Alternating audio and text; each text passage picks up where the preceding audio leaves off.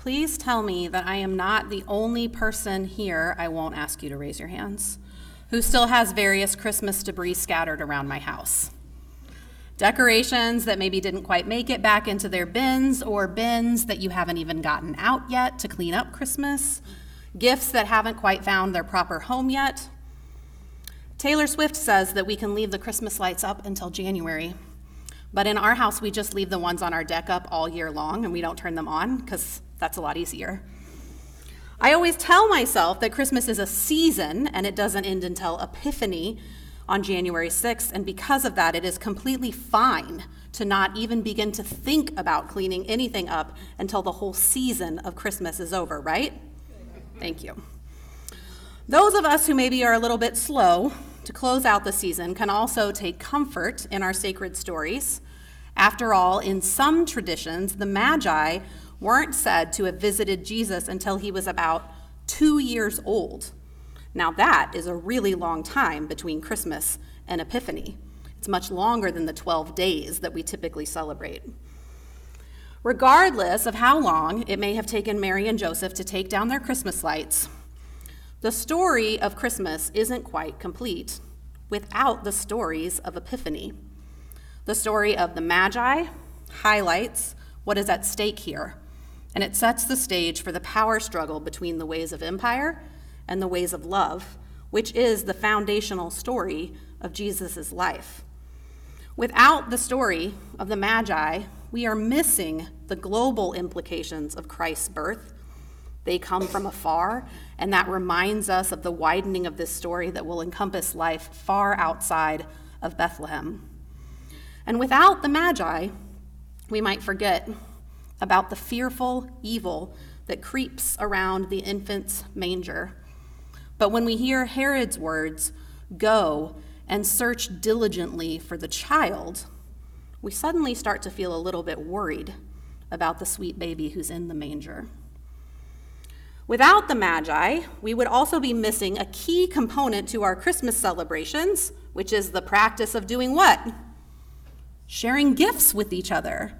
That's why we do that on Christmas, because the Magi brought gifts to the baby Jesus.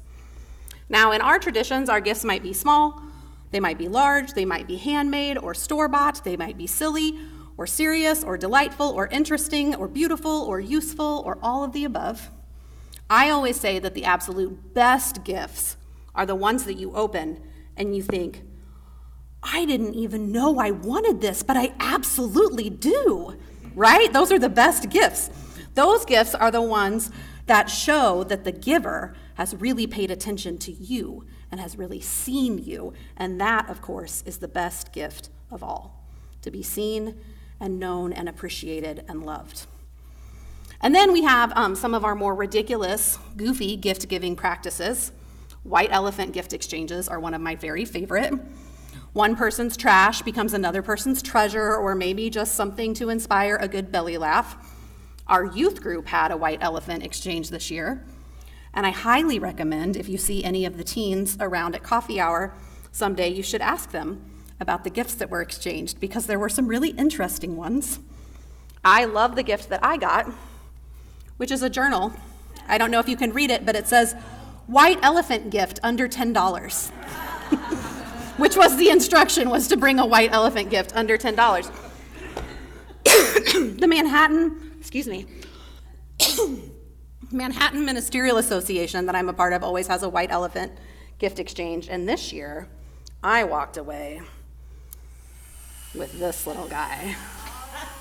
Aren't you jealous? Like, this is pretty great, right? It's a great stress reliever for my desk, and it's a lovely reminder of all of the colleagues that I treasure. And when I was at that exchange, we were all also asked to share one of our favorite Christmas songs with each other. And I picked this lovely John Bell piece, which is called Who Would Think That What Was Needed. It's not a really super familiar Christmas song, so you might not know it, but these are the words. Who would think that what was needed to transform and save the earth might not be a plan or army proud in purpose, proved in worth? Who would think, despite derision, that a child would lead the way? God surprises earth with heaven coming here on Christmas Day. And I love this sweet little song because it brings our attention to the joy of God's surprising gifts. And that is also at the heart of our Epiphany stories. The Magi were some of the least expected characters to come and present the baby Jesus with gifts, of course.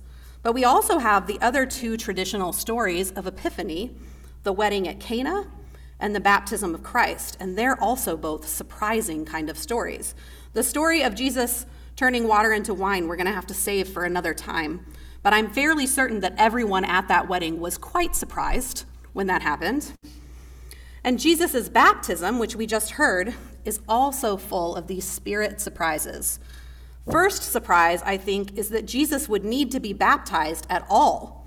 People have been kind of shaking their heads about that one for a very long time.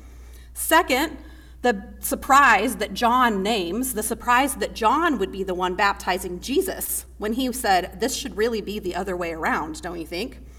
And then the third surprise, of course, the surprise of the heavens opening, a dove descending, and a voice proclaiming, You are my child, the beloved. With you I am well pleased. It turns out that gift giving during this season isn't just about carefully wrapped presents under our trees or really cool presents like these that we get. It's also, I think, about opening ourselves to receive gifts from the Spirit in all their many and varied forms. We are invited in this season to remember our own baptisms, those of us who have been baptized, to remember the good news that, like Christ, we are all God's children, God's beloved, and that with us, God is well pleased. And if you haven't yet received that gift and you'd like to be baptized sometime in the future or even today, please let me know because we would love to be a part of that sacrament with you. Epiphany also encourages us to remember the unexpected ways that God surprises earth with heaven. Arriving alongside the Magi from another land, some of the last people most people would have ever expected to have found at the manger. The Magi are remembered for the gifts that they shared, but we would also be wise to remember the great gifts that God gave them for their ministry.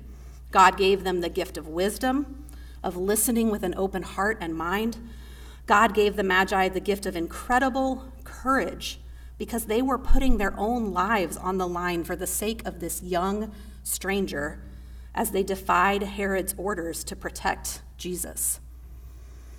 So, this epiphany, as you pack up your Christmas ornaments and as you find room for the new gifts in your home, I want to invite all of us to follow the lead of Jesus and John and the Magi. Can we open ourselves to receive the good gifts that God wants to give us in the coming year? Can we listen for the movement of the surprising Spirit as she bestows gifts that may surprise us or even shock us? Later in the service, we're going to have the opportunity to receive our star words for 2024. You might not know about this custom because it's a relatively new tradition in churches.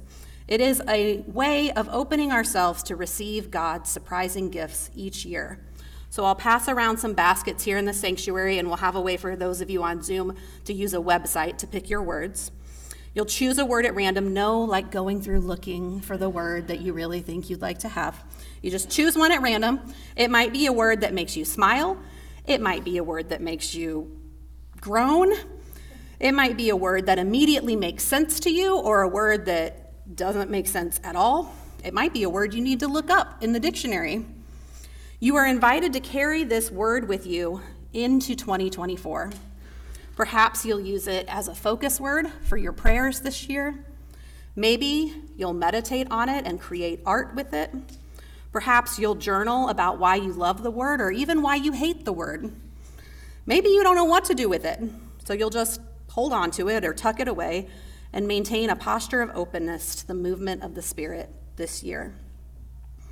The season of giving and receiving gifts doesn't end with the 12th day of Christmas. So let us go into this new year ready to receive the gifts that the Spirit bestows on each of us. May it be so.